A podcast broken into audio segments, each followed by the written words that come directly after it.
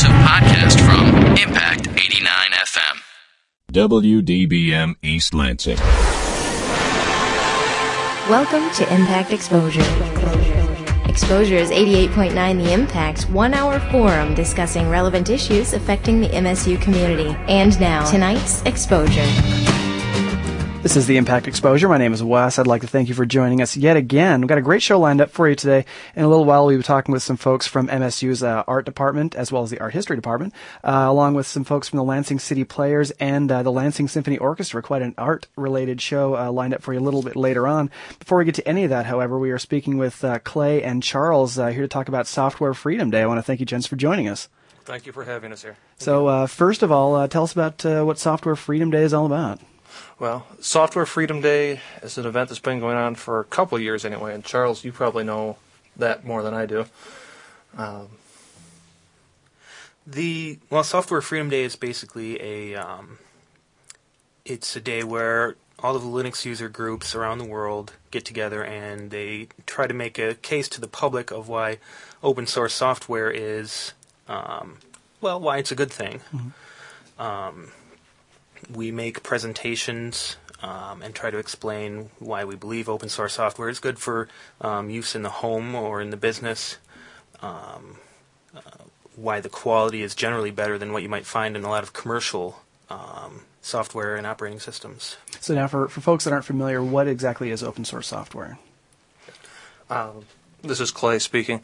Um, open source software uh, and free software, which is free as in speech, not uh, not as in no cost, uh, although that applies as well, is software that the source code is available, the which is sort of the raw component that you need to make the software, and so long as that source code is available to you, either you or somebody that you can find can make that software work the way you want. So if it's got problems, you can fix it. If you need it to do more than it already does, you can make it do that. So now, what what are the advantages of that? Uh, the advantages, especially for like a business, are really big because anybody who's ever had to buy software knows that nothing does exactly what you want, mm-hmm. and it doesn't come at a, a cheap price. Either. Right, you you spend a lot of money, and uh, it doesn't do what you want, and you have to adjust your business to match it. Whereas if you can change that software, uh, you don't have to work around the software. You can make the software work around you. Uh, so that means if you need it to be more reliable in some fashion, you can do that. Uh, if you need it to, say, handle a new way of communicating with your customers, you can build that into it. So, is, would you say customizability is sort of the, the, the, biggest draw for, for businesses to use open source software? Definitely. That's at least from my perspective. That's the biggest the biggest reason to use it. I say now, uh, as, as, far as businesses using it, um, I, would have to assume that I mean you know someone who's a business owner seeing this this the software that doesn't come with a, big brand name stamped on it. I mean, wouldn't that be a bit uh, something to be, to be concerned about, or, or something to be I don't know. I want to say wary. I don't want to you know put it down, but isn't that something to be concerned about? Uh, you know, it's something as a business owner they do need to take into consideration because if they wind up needing a lot of support, uh, in a lot of cases, open source software does have really great support communities, and there are companies you can contract with for support. Mm-hmm. So th- there would be an 800 number you could call if you had a problem. Uh, but there isn't always, and you need to take that into account. Mm-hmm. So anybody looking to use open source software, free software in their business, uh, needs to be aware of that. Of, can I get support for the software if I need it? Will I need support, or is mm-hmm. it so simple that you know that's not going to be the case? So is there is there more of a time and labor uh, is, is, time and labor more intensive when it comes to using open source software in, in business? I haven't actually found that to be the case. Really? Okay. Uh, there's the threat of it that right. it'll be more intensive, uh, and there have definitely been cases that I've run into where it is, but usually it's less uh, time and labor intensive. I see. Uh, for the really popular packages that get a lot of use, mm-hmm. Uh, things like Apache, which is a web server, or Postgres, which is a database server. Uh, they're much less trouble. They take much less of my time than their commercial equivalents. Mm-hmm. Uh, and I don't mean to run down their commercial equivalents. The, uh, there are several very good commercial packages that fill those same roles that are really great tools. But I've also found that these free tools really work better mm-hmm. for keeping my labor costs down. Sure. Now, I was I was looking this up uh, today. As a matter of fact, uh, Linux, of course, the uh, probably the best known pieces of open source software. Uh, you know, some of the some of the companies that, that use it, uh, Lowe's, Daimler, Chrysler, uh, Sony uses it. Even the uh, the U.S. Post Office, when it comes to scanning your packages, is all using Linux. So, is, is this something that's catching on with, with bigger businesses? Would you say? Uh, it's definitely catching on. I would say in a lot of ways it's caught on. Okay. Um, you know, a couple. Uh, did you? I don't remember. Did you list Daimler Chrysler in there? I did, Yeah. Oh, you did. yeah, okay. yeah. they're they were a major early adopter. Most of their back end operation Hmm. seems to be on Linux. Uh, but uh, General Motors uh, is also using a lot of uh, Linux and free software. Uh, I was introduced to Postgres, that database that I mentioned, uh, by somebody who was using it for major projects for General Motors. wow. So, you know, that was when I heard that, I said, well, I don't have to be afraid of it now. If GM can trust their operation to it. You know, I guess I can Yeah, too. they got, they've got a lot more riding on it, I suppose, than Yeah. uh, your average uh, user. Um, so now, on on the other end of things, what would you say is sort of the advantage for the person who's creating this software? Because I, I have to assume that a programmer who works for, for Microsoft or some other major software corporation, they're getting paid, you know, a pretty penny for it. But creating so- uh, software that's no cost, I mean, what what is the advantage for them? Um, I I'm a programmer professionally, uh, and I write closed source software. You know, I don't give away my source code, or I don't always. I do at times. Um, the advantage for me when I have released open source software uh, is that people that aren't me find bugs, and sometimes they'll even fix them for me, uh, which is really great. And whenever I'm releasing a piece of software uh, as open source, it's because I wrote it because I found it useful and it solved a problem for me, and I'm assuming it's going to do it for somebody else. Uh, that will save them trouble down the road.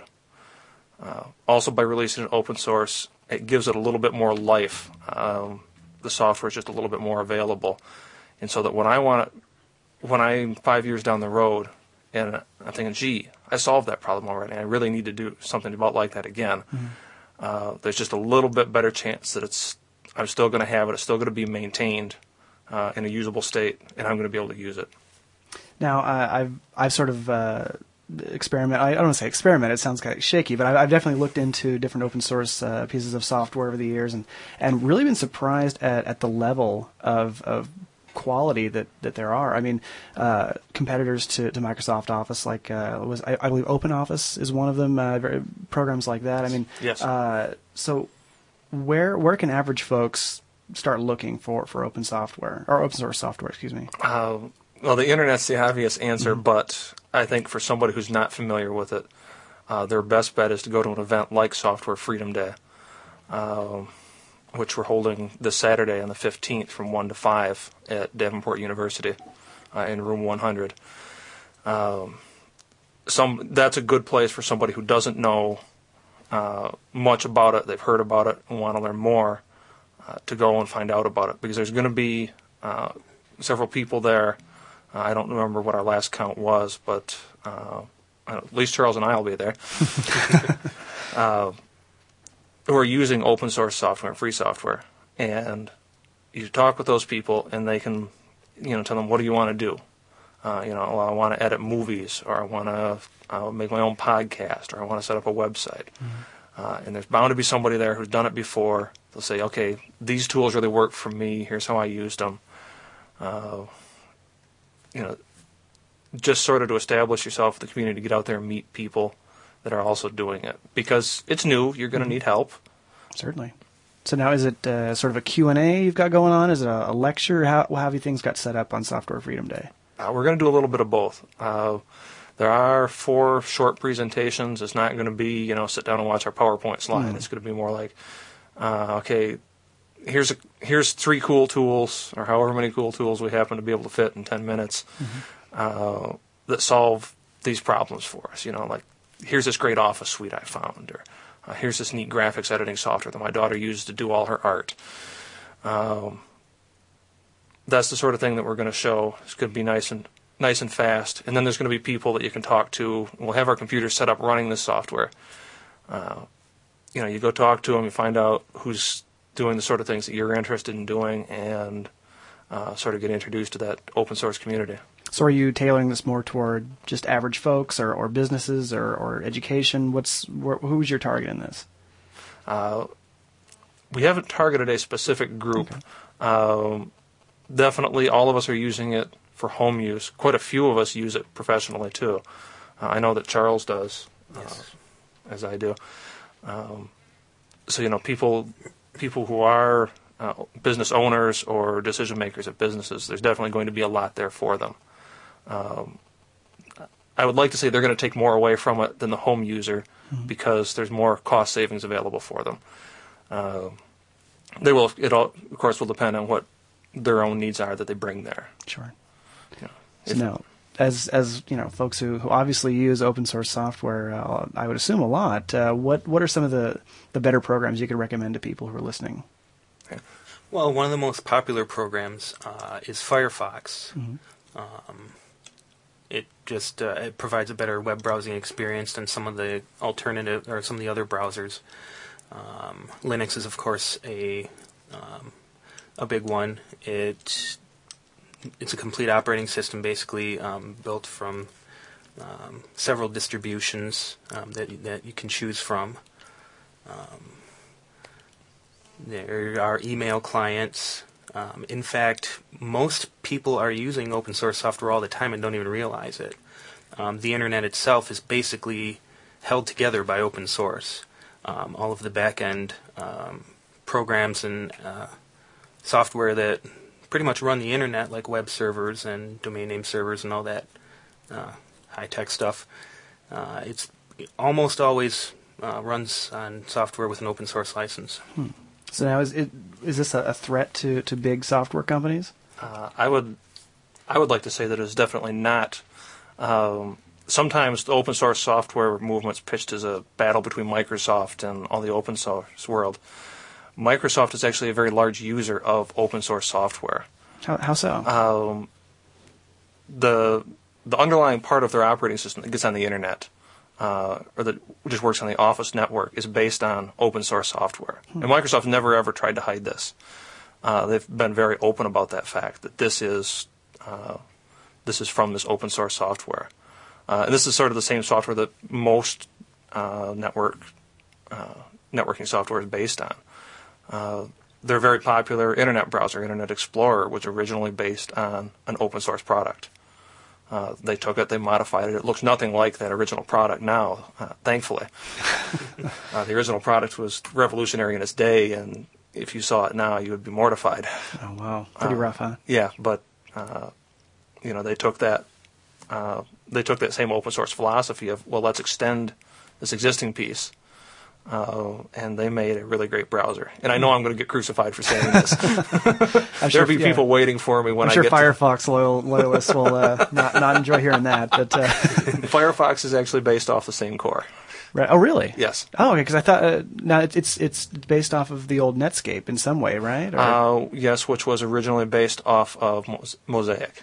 Oh, I see. And that's where they're both. Yeah, they from. both come Oh, from that core wow. Mosaic. Wow. Now that that just reminded me of something else too. Uh, th- there are uh, uh, licenses for open source software. Is that right? That's correct. So w- how does the legality of that work? You said that Microsoft basically, I, I guess, borrowed open source code and then made a new product and then uh, not necessarily sold it. It came with Windows, but h- how does that how does that work? Uh, that's a large religious debate that could fill a couple hours of airtime, but we'll, we'll avoid that religious debate here. Uh, some of the licenses out there uh, are perfectly agreeable to that. In fact, we're always designed around that idea that somebody would take this software and make a commercial idea out of it. You know, somebody had the idea for the software and said, "This is useful for me." Maybe somebody smarter than me can figure out how to make a buck off of it, uh, and then hopefully they can capitalize on it later too. Um, and the people who invented that core networking code, they've done all right for themselves. Uh, uh, there, you might recognize names like 3Com or Sun. Um, people that founded those companies were involved with a lot of that core work. So you know they did all, they did all right off releasing that free software. I should say so. Uh, but they, the license that they released it under definitely allows for reuse uh, and selling it uh, in exactly the ways that Microsoft has done, that Sun has done. So it's not this uh, you know altruistic versus capitalistic uh, clash then. You'll find you'll find that out there, and that's the religious part of the debate. um, there are other licenses that say, you know, if you use this software, then everything you used it in, you have to give it away too. I see. Um Microsoft obviously didn't they didn't use that code. Well, now, uh, so we're we're talking with uh, Clay and Charles from Software Freedom Day about uh, open source software, all the benefits that it has. Uh, any anything you'd care to add about the uh, the event that you've got coming up? Well, uh, one thing we didn't mention is that this uh, particular event is more or less sponsored by the Greater uh, Lansing Linux User Group. Um, we're a group of open source. Um, what's the word I'm looking for? Devil aficionados. sure. Um, and we meet weekly um, to discuss whatever happens to be on our mind. Um, uh, the website for our group is uh, glug.org, G L L U G. Um, well, now, uh, Ian, our uh, production director, just stepped in. Uh, wanted to throw a quick question there. What do you got? Well, um, I, am uh, like I said, I'm here at the radio station. I'm primarily a Mac user. I'm on actually on the Greater Lansing Linux Users Group mailing list, and I mean, so I, I do I'll use a little bit of both. Is Software Freedom Day primarily about some, say, Linux and the operating system as a whole, or is it about open software in general, including on non-open platforms like Windows or Mac OS, which is my primary platform? Uh, it's definitely for anybody. These you know these free and open source packages are out there for all kinds of people. Uh, I will the machine I'll be bringing to show off my open source software that I'm using is a Windows machine. Uh, the Macintosh is a great example of open source software, by the way. Uh, that's the core operating system is based on FreeBSD, uh, which is another piece of free software. It's a full operating system. Uh, you'd replace whatever operating system, like uh, Mac OS X or Windows, you could use it to replace what's on your computer, uh, and you would get a very powerful computer designed for very certain purposes. Mm-hmm. Uh, you know, so it's open source software has worked out very well for Apple. Wow, sounds, sounds like it's benefiting a lot of folks. Yes. All right, well, uh, gents, I want to thank you for, for stopping by, telling us a bit about uh, Software Freedom Day again. That's uh, September 15th over at uh, Davenport University here in Lansing uh, from 1 p.m. until 5 p.m., room 100 and 101. Uh, more info can be found at, by calling 810 869 4390 or checking out the uh, website we just mentioned, glug.org. Again, Clay and Charles, uh, thanks a lot for coming in, you guys. Thank you. Thank you. And uh, we'll be right back with uh, some folks from the art and art history departments here at MSU, so stay tuned to that.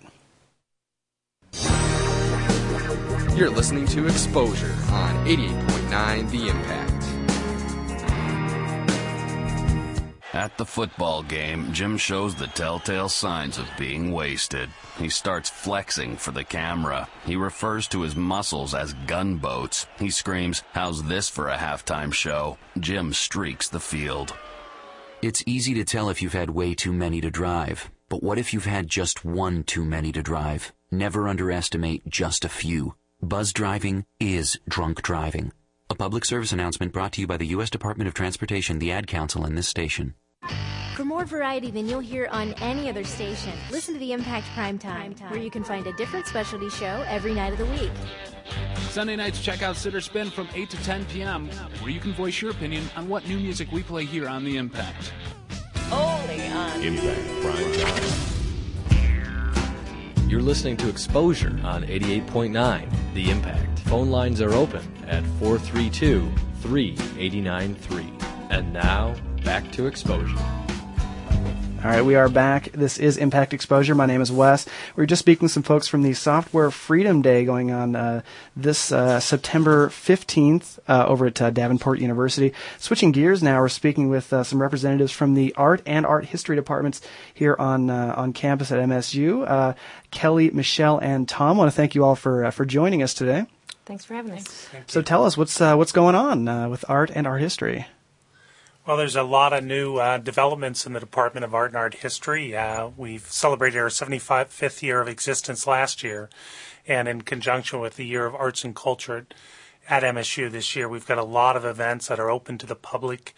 Uh, the, the, biggest uh, series we're running uh, uh, this year is the guest lecture series, which is 15 visitors strong and sponsored by several colleges and departments uh, with the Department of Art and Art History taking the lead. And we've got a, a fabulous, truly internationally recognized uh, uh, list of artists and art historians and scholars and designers coming uh, pretty much uh, once every three weeks over the uh, until uh, through the end of uh, the school year. Wow. So now who's who's coming up next? Well, the the first visitor in our lecture series is Massimo Vignelli, and Kelly might be able to speak to his uh, his work and his lifetime, uh, his passion. Uh, Kelly's our uh, designer, uh, Kelly Salco, on our faculty at uh, Michigan State. We were pleased to bring her to the faculty here last year. Kelly.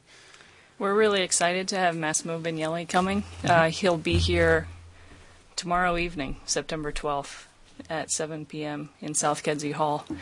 Um, and he really is a, a, living legend in graphic design. He's actually touched on a lot of design disciplines graphic, uh, environmental, identity, industrial, architectural, interior. And so it's very exciting to. Wow! So he's covering all of that when he when he speaks. Mm-hmm. Now uh, I saw that he's he's uh, connected to the Helvetica. Uh, is that a, it's a documentary? Is that right? That's right. Helvetica. Now, What, what is that all about? It's a feature length film celebrating the 50th anniversary of Helvetica, the typeface. Mm-hmm.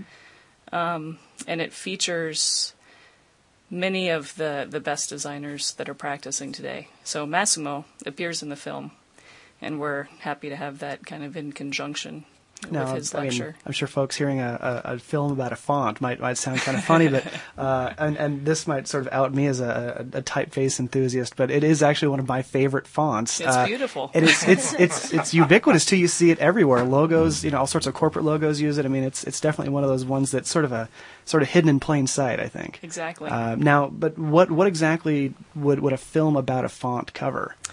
I think. Well, I haven't seen it myself yet. Okay. It's it's being released across the world in strategic uh, venues, and, and, we're lucky and we're to have one it. Of them. Wow. Yeah. Excellent. Um, but as I understand it, it, it does touch on the proliferation of um, visual communication in our culture, both how we're aware of it and how we're not.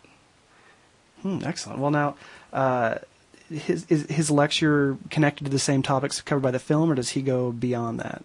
He'll be talking um, about his very long career in graphic design and industrial and other forms of design. Um, he specifically will be following what is covered in his book Design is One, mm. talking about his and his wife's very long and prosperous careers in design. Very cool. Now you mentioned you've got other uh, other folks coming in. Who's who, who's going to be following Massimo? Well, we've got um, uh, many coming. Nick Cave is a uh, fashion designer and performance artist who's coming from the School of the Art Institute of Chicago. Is uh, where he's the head of that department, but is uh, internationally renowned in uh, in his field. Um, we've got other graphic designers as well. I think one of the uh, feature artist as we move uh, um, through the fall is uh, Diana Cooper, who combines drawing, painting, sculpture, and installation uh, in unorth- unorthodox but commonly available, available materials uh, using felt, foam core felt, uh, uh, Q-tips and an array of what one might think of as non-traditional art materials, kind of pushing the boundaries of art. And her work's been recognized uh, in in work at uh, leading uh, galleries in New York. One of the great things is for students to have the opportunity to hear those who are extremely accomplished in their field uh, come into an educational environment and uh, you typically share their uh, their journey mm-hmm. as an artist or a designer or scholar and how they uh, uh, went from A to Z. And uh, they typically share uh, the nature of the questions they pose in the studio environment. A lot of folks think of art from the outside in, how it looks, but I think a lot of importance is gained by understanding the nature of questions that led to those resolutions and sort of open up their thought process. So it's a really uh, kind of, even though some of these lecture series might draw two to three hundred people or more, um, these individual lectures, it's a very intimate kind of experience in that they really, uh, the people we select are known to be generous of spirit and opening up their uh, thought process, their creative process with others. The other thing that's worthy of mentioning is, of course, these things are open to the public uh, for anyone uh, uh, in, in, the in the public or uh, on campus as a student. But they, the artists and designers, typically give a critique. It's sort of our version of American Idol that happens every day. Wow. In the Kresge Arts Center, they're not uh, typically aired publicly, but uh, in a studio environment where the artist or critic or scholar might uh, interact and give a critique to the students. So it's a really chance to to shine and uh, for our best to shine and get feedback from the best in the world. Absolutely. You- one interesting thing that, that popped into my head, you mentioned about uh, Diana Cooper's work. I was looking up uh, Nick Cave, whom we mentioned a moment ago, and it sounds like something that they have in common is, is this use of uh, sort of unorthodox uh, materials. In your opinion, what, what sort of is, is the advantage in using things like you mentioned, like Q-tips and foam core and Mhm. things like that? I think I think one of the things that happens when an artist reach out reaches outside the sort of normative palette of uh, of, of materiality is that um, it uh, uh, what they're using isn't so preloaded with meaning. And I think when one uh, reaches for those unconventional sources, uh, you can imbue it more with with your own uh, identity. It's more of an open slate Mhm. instead of a, a traditional media that might come loaded with uh, certain associations, certain artistic paths. I think there's also a kind of conscious attempt, often by artists, to who work as see see themselves as kind of interventionists by by using uh, material um, that isn't traditionally associated with art, and that they um, see it as a way to uh, break down the boundary between uh, so-called high art and and, uh, and and normative life and allow that space to be more fluid. Hmm. And that's uh, it's not uh, a moment uh, that that thought to uh, is not indigenous to our time. Uh, it's been a it's been a recurring theme, especially throughout modernism and uh, for the last hundred years, and so it's it's reared its head once again uh, for for many of these lectures over the uh, next uh, uh, next year here in the Department of Art and Art History. Well, now you have these uh, this this lecture series going on, uh, screening of, uh, of of a type of uh, typography documentary. I suppose it's safe to say. Mhm. Uh, I was also reading that uh, faculty members in your department uh, have their own works being shown at uh, Scene Metrospace. Is that uh, still going on? It is. Now, uh, are any of you involved with that? Yeah, I have You a are. couple Okay, rock what- and roll posters in that show. Really? What's what's that all about? Well, it, I think it's a great idea for a show in a gallery. Um, the call for entries went out just saying any designer or artist who has created uh, posters for a rock and roll show, please submit your work. And um, the result is really a, a very nice collection of uh, different different output Mhm. processes, but also different creative processes that have been used. Something that pops into my head when you when you talk about that is, is sort of like the, the concert flats, the you know appearing at Mac's Bar at nine, or you know, for example, is is that what you what what you've created? Um, I I used a combination of hand processes and digital, and my final piece is actually a digital output, but it's um, it uses cut paper and and uh, my a a bit of self portraiture, I guess. But some of the other work is is done with stencils and spray paint and screen printing, and you see rough paper as the the the stock that's used. It's a lot of different mediums going into that. Yeah. Wow. Now, uh, and what are some of the other exhibits that are going on at the, the Scene Metrospace from the, from the faculty? That's the only one right now. Oh, And. I'm not sure what the next show will be. Now, is it? Oh, so you had something to add? I was going to say uh, this, the Scene Metro Space is a is a uh, East Lansing run cooperative uh, gallery that there's a lot of association with some of the artists and faculty from uh, from MSU, but as well uh, in our building we have the in the Kresge Art Center, where the Department of Art and Art History is housed. We have uh, Gallery 101 and 114 which uh, feature uh, um, some Master of Fine Arts uh, uh, students in the in this fall, and then in spring we have disciplinary shows, which feature students in a range of disciplines from design and ceramics, sculpture, printmaking, painting, and photography. Uh, in uh, in select shows uh, throughout the spring, um, the faculty uh, often show their work around around the world, but we do have a biennial exhibition in the art museum, and look forward to continuing that tradition with the new uh, in the new uh, Edith and Eli Broad Art Museum that's uh, slated to open in 2010. Well, that was actually going to be my next question. What is the? Uh, we've been hearing a lot about this. What's the status of the up and coming museum? Well, that is the uh, the museum is a is a wonderful moment for for the arts at uh, Michigan State University for the visual arts in particular. Uh, the museum is a is a separate entity from the department, but we've worked in collaboration and conjunction many times over the over the over the last. Uh, uh, uh, 30 years. And uh, the museum, Mr. and Mrs. Broad's generosity is immense. And while we know the Broad name is, is associated with the business school, here uh, locally. The uh, the rest of the world uh, often knows the Broad name is associated with being top collector of contemporary art in the world. Mm. So um, it's a uh, it's an amazing uh, uh, sort of uh, moment, and it will be a beacon, I think, for the arts, uh, truly across the nation, but uh, especially in the state of Michigan. I think it will be a highly visible sign of the importance of creativity, the importance of the arts in the education of a 21st century student. Well, now, excuse me. In addition to um, the the events and, and, lectures and everything that we've just spoken about, uh, you said you had some other uh, events that are coming up down the road, uh, sort of in the future for, for the art department. Uh, would you care to touch on any of those? Sure, I can say a few things. Uh, one of the things that I, I don't want to uh, miss in in the litany of all the things that are going on in the department, many exciting things, is the we're launching a new study abroad program in Florence. It'll be called us.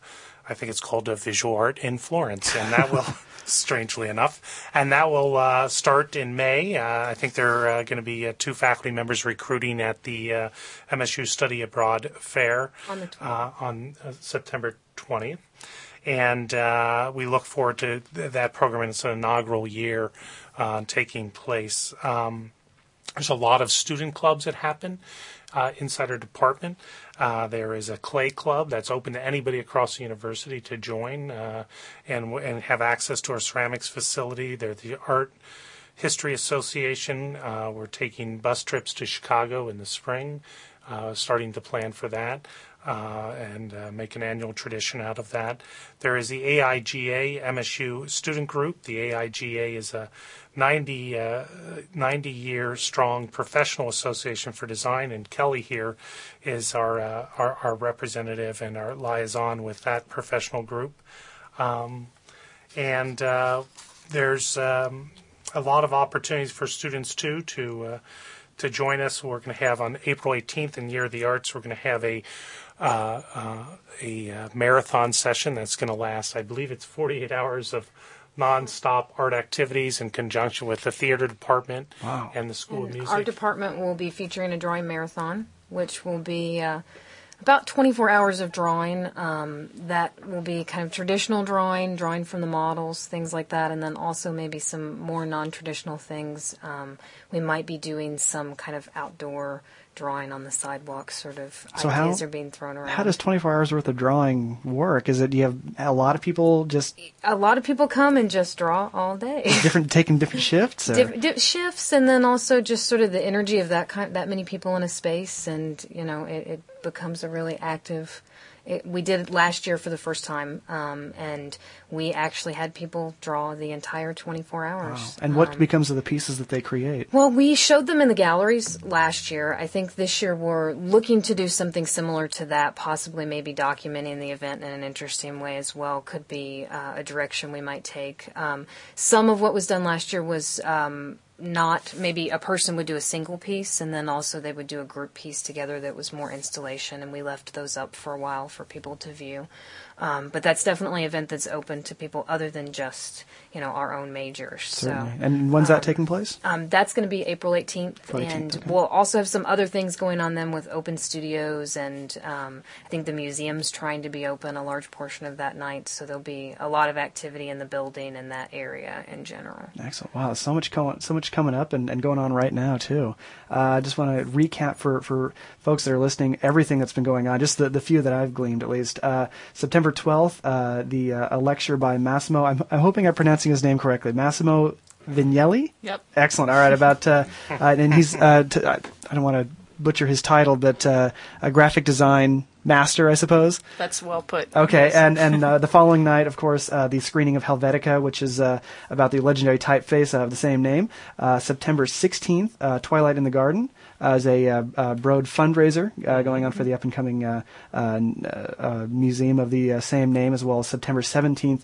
Uh, two events that I, I found going on: the Nick Cave Lecture, who's a performance artist who uses recycled materials to make costumes and, and various other pieces, as well as the Gallery Walk, looking at the future of the Broad Art Museum. We got to wrap things up, but I want to thank all three of you for for stopping by, telling us about all the great stuff that's been. In the works on on campus and off as well. The Scene Metrospace, we touched on that as well. So, uh, Kelly, Michelle, and Tom, I want to thank you all for being here. And uh, anyone Great, interested, you. absolutely, and anyone more interested in uh, getting some information, uh, the number 517-355-7610, uh, the website art.msu.edu. Uh, thanks again, everybody, and we'll be right back with the Lansing Civic Players right here on Impact Exposure.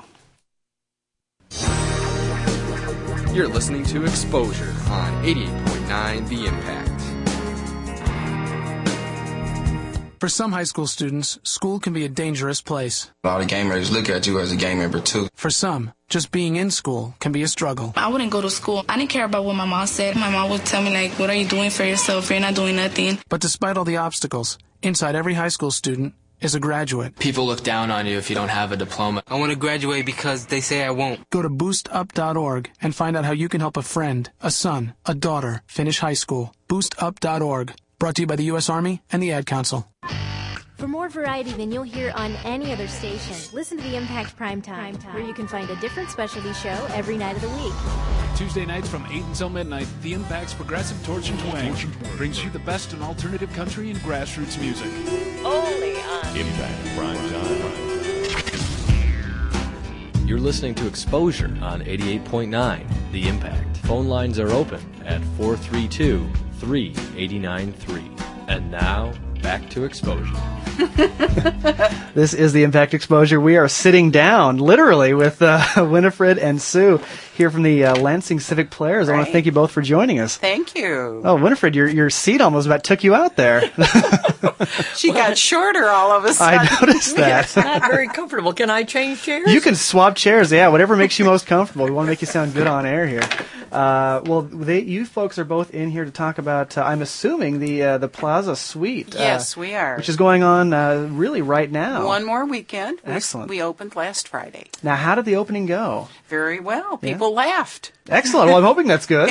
well, it's a Neil, Simon, right? It's a Neil Simon play, and there are a lot of good, funny lines in it. So it's a fun show to do. Very cool. Now, you've you, uh, the the show is going on the September 7th through the 9th, uh, Right. following uh, pre- previous weekend, excuse me, and uh, now uh, September 14th through the 16th, the final That's run. Uh, now, tell us about the the play for those of us who aren't familiar with it. Well, Winifred, do you want to start? Well, Neil Simon's first production, I guess, was in the 50s, 1950s. And uh, Walter C. Scott was in the main role with Gene Stapleton, I believe. And then it was made into a movie, and then it was done again with Walter Matthau. Mm-hmm. And uh, And it's it's about uh, Suite 719 at the Plaza Hotel in New York City, and it's three different groups of people that come and stay in that suite. And what's going on? I see. Now, Well- are are these stories connected in some way? Not at all. Not at all. Really. Not at all. There's a the the first in the first act, which I play in. Um, a wife finds out that her husband has been cheating with his secretary, Ah. but I get some good zingers in there. and the second act is a Hollywood producer who comes home and calls his old high school girlfriend, and she comes up. Ah. And the third act is about a couple whose daughter, on her wedding day, has locked herself in the bathroom and won't come out. Ah, I see. And they're trying to get her out. So this is sort of uh, three separate acts. Three the separate play. acts. Okay. mhm. I chose to do it that way because in the original, the two main actors progressed into every act. But when you're in community theater, the whole point is to give as many people an opportunity as possible. So by casting each act as if it were almost a one act play, we were able to utilize six for main roles rather than just two. I see. And it's worked very, very well. Now, a nice uh, variety. Have you had a history with uh, Neil Simon in the past? Yes. Now, uh, uh, have you put on any other uh, plays of his? Oh, we've done um, second time. what was Second it? time around. Second time around was that his, and that was pretty much an autobiography sort of thing, Mhm. wasn't it? And uh, I boy, I'm on the spot. I can't Well, think you of it. direct, Winifred directed Plaza Suite in 37 years ago. Wow. and so she's directing it again. It's all coming back to you, I hope. What? It's all coming back to you, I yes, it's all coming back. and it was uh, easy to do when you've got a set director that can follow directions and get you the kind of set you need. And we've got a good backstage cast, and, and that makes a big difference because they're very helpful with everybody else. So you mentioned it's community theater. Mm-hmm. Uh, what what goes into getting a cast together for, for a production like this? We have open auditions. Oh. Uh, so anybody who reads about our auditions in the paper or, or goes on the Civic Players website and finds out uh, that we're doing a certain play can come out and audition on the two nights that we usually have auditions. And the show is then cast from the people who come out. Wow. And you, I mean, what's the turnout like for something like that? It depends on the show. Uh, if you get something like uh, Annie, they did Annie a couple of years ago. You have 2,000 little girls coming Of out. Of course. yeah. and their mothers. Oh. um, most of whom are quite nice.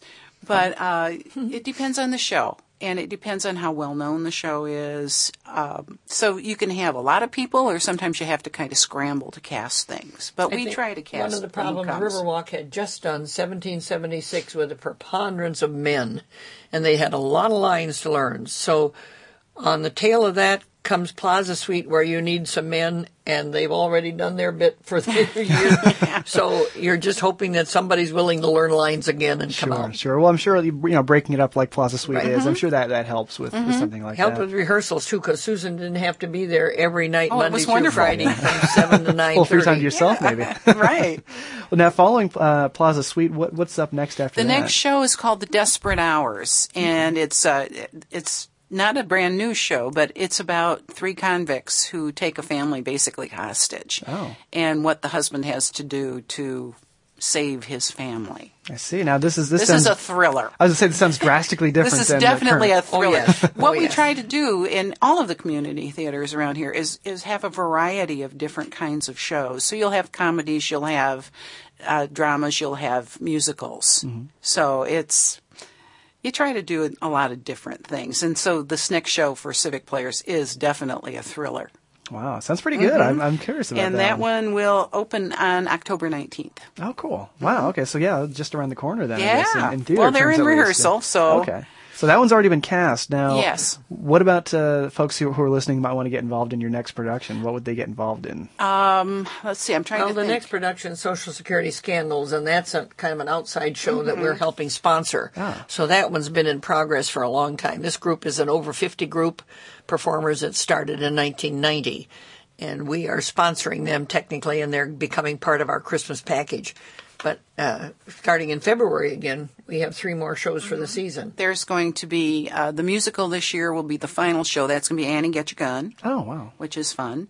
Uh, Flowers for Algernon. Ooh, that's one of my all-time favorites. And yeah. it's a lovely show. It really is. And I can't remember the other one. I don't have my list Oh, with it's Boing me. Boing. Oh yes, that's right. Althea Boing Boing. is directing that. What's, Uh-huh. what's that one about? Boing Boing is about a playboy who is dating three stewardesses at the same time Excellent. and how he has to juggle them. Isn't he a pilot? And he has three stewardesses yes. on the string? Yes. a Swedish one and a German one and, And an a- American an one. American girl. And It's a classic story. It's a classic one. Yes. It's an. It's not. Yeah. Again, it's definitely a fun. She has to have six doors, so Oh, people are going in and out of doors all the time. That, that one definitely sounds like a comedy, though. Yeah, it is. Okay. Definitely is. So now I was reading on uh, on your website. There's uh, you also have a, a family theater program Mm-hmm. that uh, just wrapped up. What's what's that all about? Well, it's using children mostly, uh, and they they're kind of sporadic. but They're not regular at this point. But uh, Bill Gordon and this time Christy Pierce, who is also the Civic Players office manager, directed, and they performed at a space at Meridian Mall. Oh wow. uh, and because uh, we perform at Hannah Center, uh, which is on Abbott Road, and so that's a little expensive for family theater. We try to keep those prices down, although civic players and most of the community theaters around here are very reasonably priced. You can get a good evening's entertainment for not much money. Um, but we, especially the family shows, it gives a lot of kids a lot of chance experience in the theater. They have the fun of doing a show, and they usually come up with some pretty good stuff.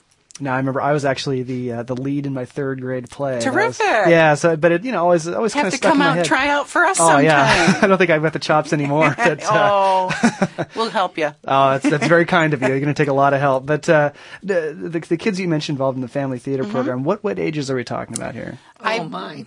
Uh, all my, oh, you know, eight up. Oh, okay. Uh, yes. So long So, as uh, For a Yeah, lot of them, yeah, it's their Logan's- very first opportunity to even step on stage, and they get a lot of training and experience. Mm-hmm. And very often, you get a few that follow through. And I'm thinking of um, was Da- Daryl Powell. Powell? Yeah.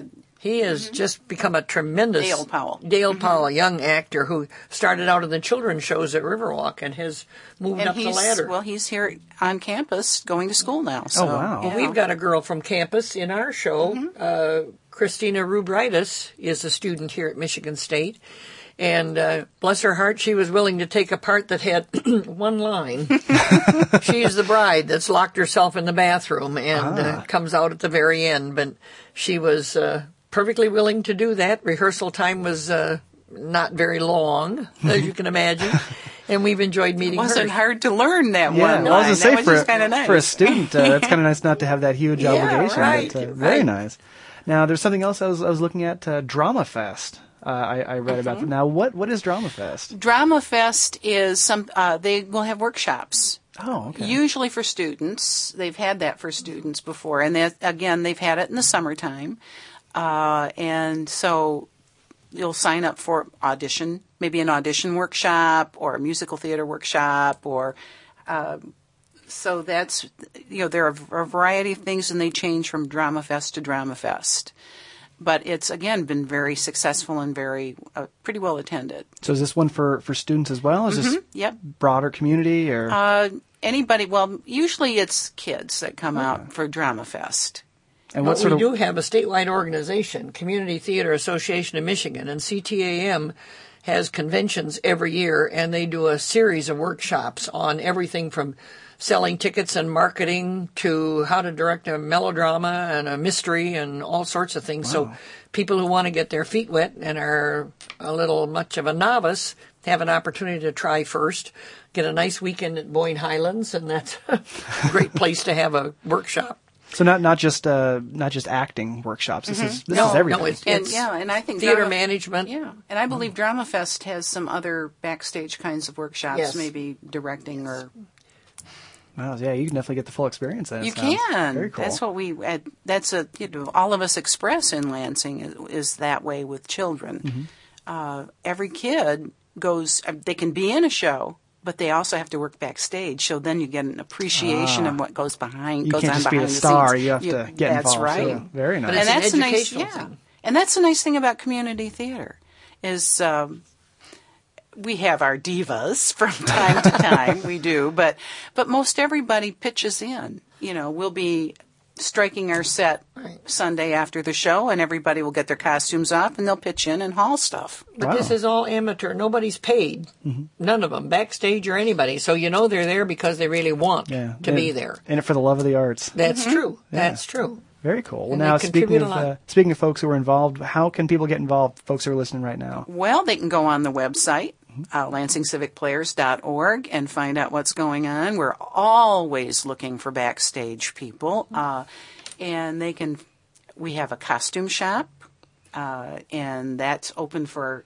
Halloween rentals this year. Oh, we do a big business with Michigan State students when it comes Halloween that was going to be my next question to you, as a matter of fact. Oh, tell, tell me about this costume shop. Well, it's huge. It's also jam packed, but we have a very fine costumer, Patty Campbell, who runs the shop, and we do do rentals.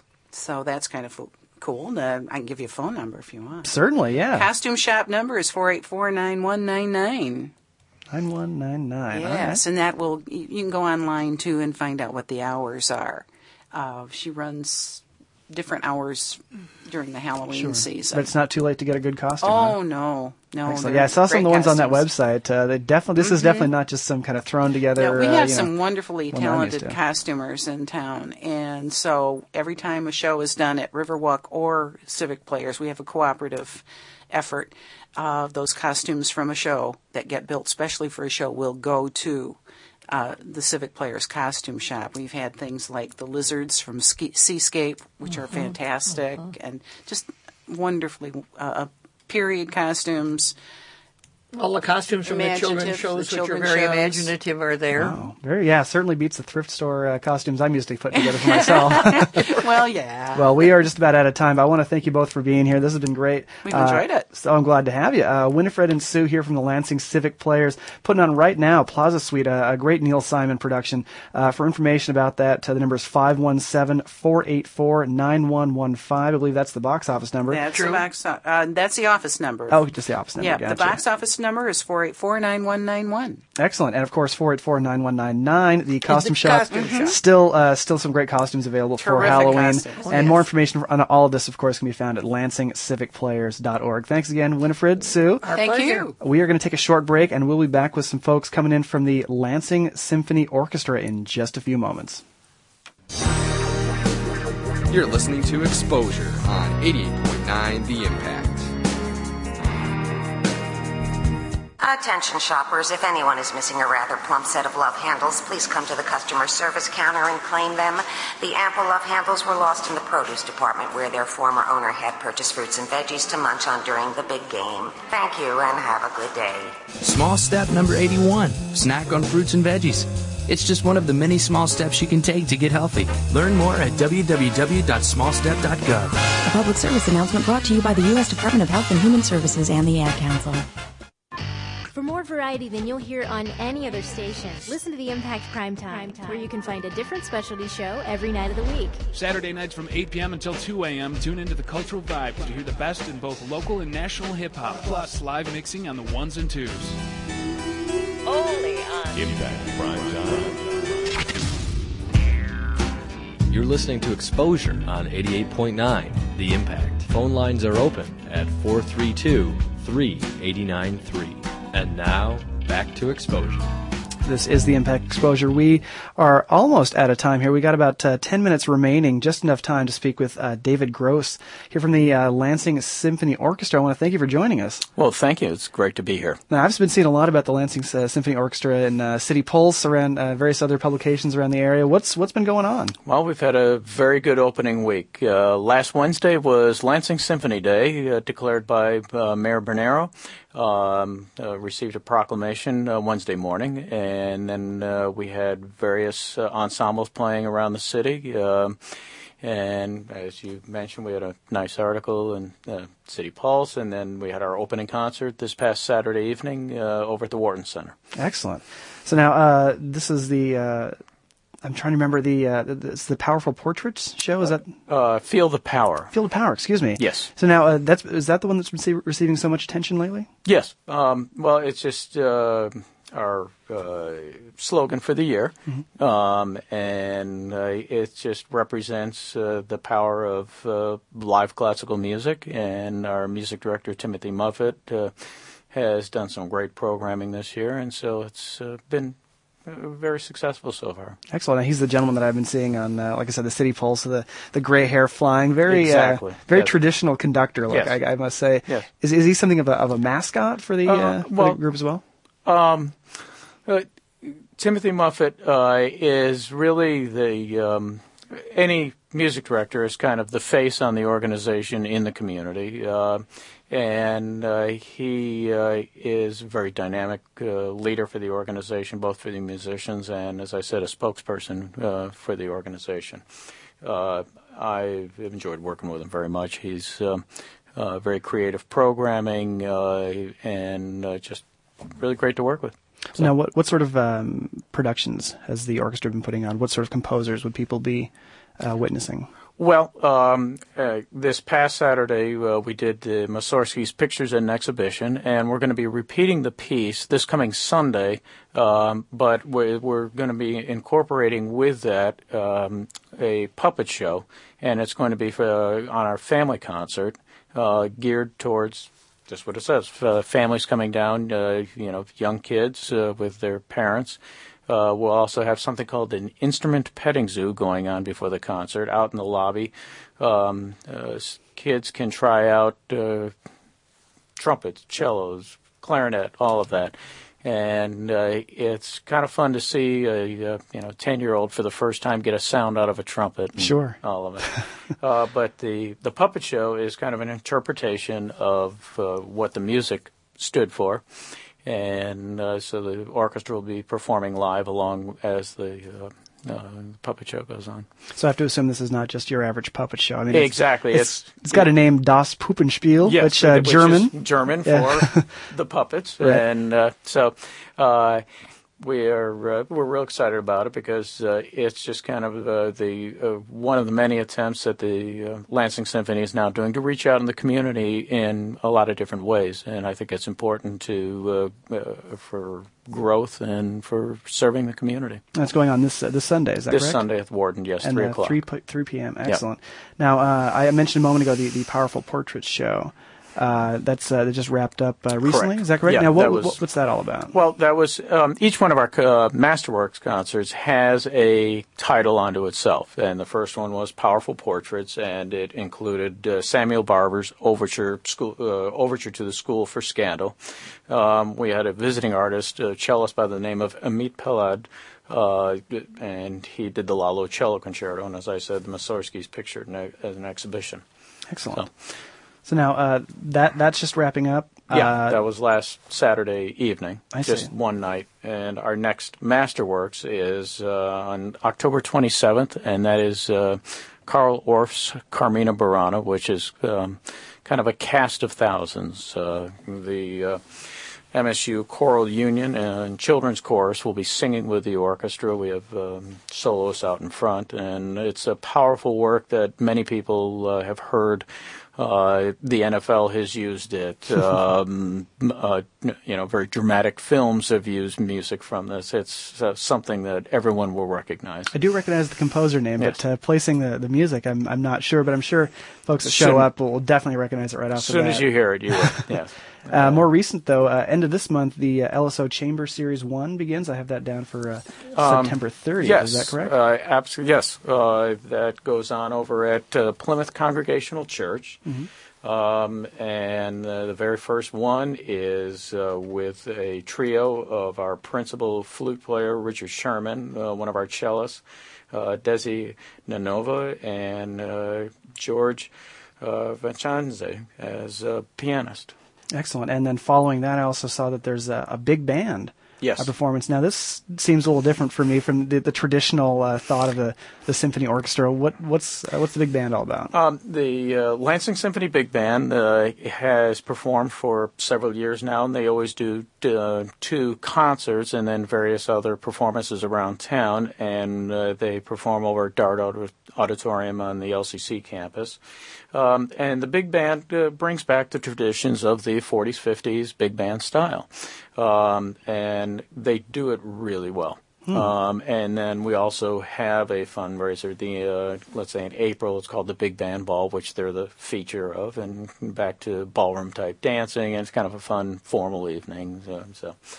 Um, but uh, yeah, it's just another feature that the Lansing Symphony has. And Certainly kind of a fun speaks to the diversity that uh, the orchestra has. Now, the folks that are in the big band are they also part of the, the traditional orchestra, or are these separate? Some of the people overlap. Some of them are uh, different musicians. I'm sure you got a lot more horns in the, in the big band Yes. than, than your traditional orchestra Right, as well. right. Uh, now, now I mentioned a moment ago that sort of traditional thought of the of the orchestra. A lot of I'm sure folks have this this image of a stuffy orchestra and everything. But uh, how do you how do you kind of combat that image? Well, we're uh, looking for um, always new types of programs to feature, and actually, uh, this year uh, we have a percussion soloist uh, in March, the end of March. Uh, Lisa Pegher is going to be playing the uh, Schwantner Percussion Concerto. Uh, people don't always think of multiple per- percussion as something out in front of the orchestra. Um, another thing uh, we've been taking a look at is doing more programs that um, kind of embrace uh, the changing culture, more of a multimedia thing. Something that we're looking at right now is something called Video Games Live. And uh, what it is, it's a multimedia program that um, the orchestra is on stage performing the music from uh, all of the most famous video games. And above it on a screen, they're playing some of the you know the video part of the game, uh, and then it has some of the characters from Tron and all of those Mhm. you know some of the traditional and more cutting edge uh, video games.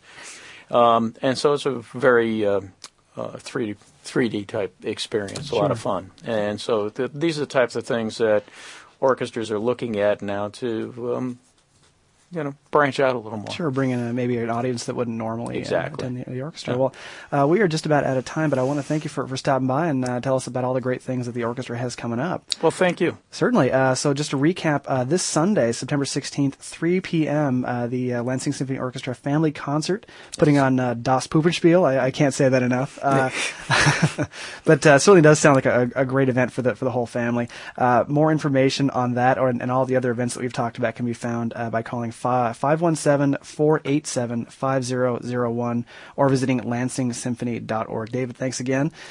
And Thank you. uh, all of, of course, this podcast or uh, this this show rather can be found on podcast on uh, impact89fm.org. This has been the Impact Exposure. My name is Wes. Thanks again for listening, and we will be ba- be back next week at the same time. Thanks again. Good night.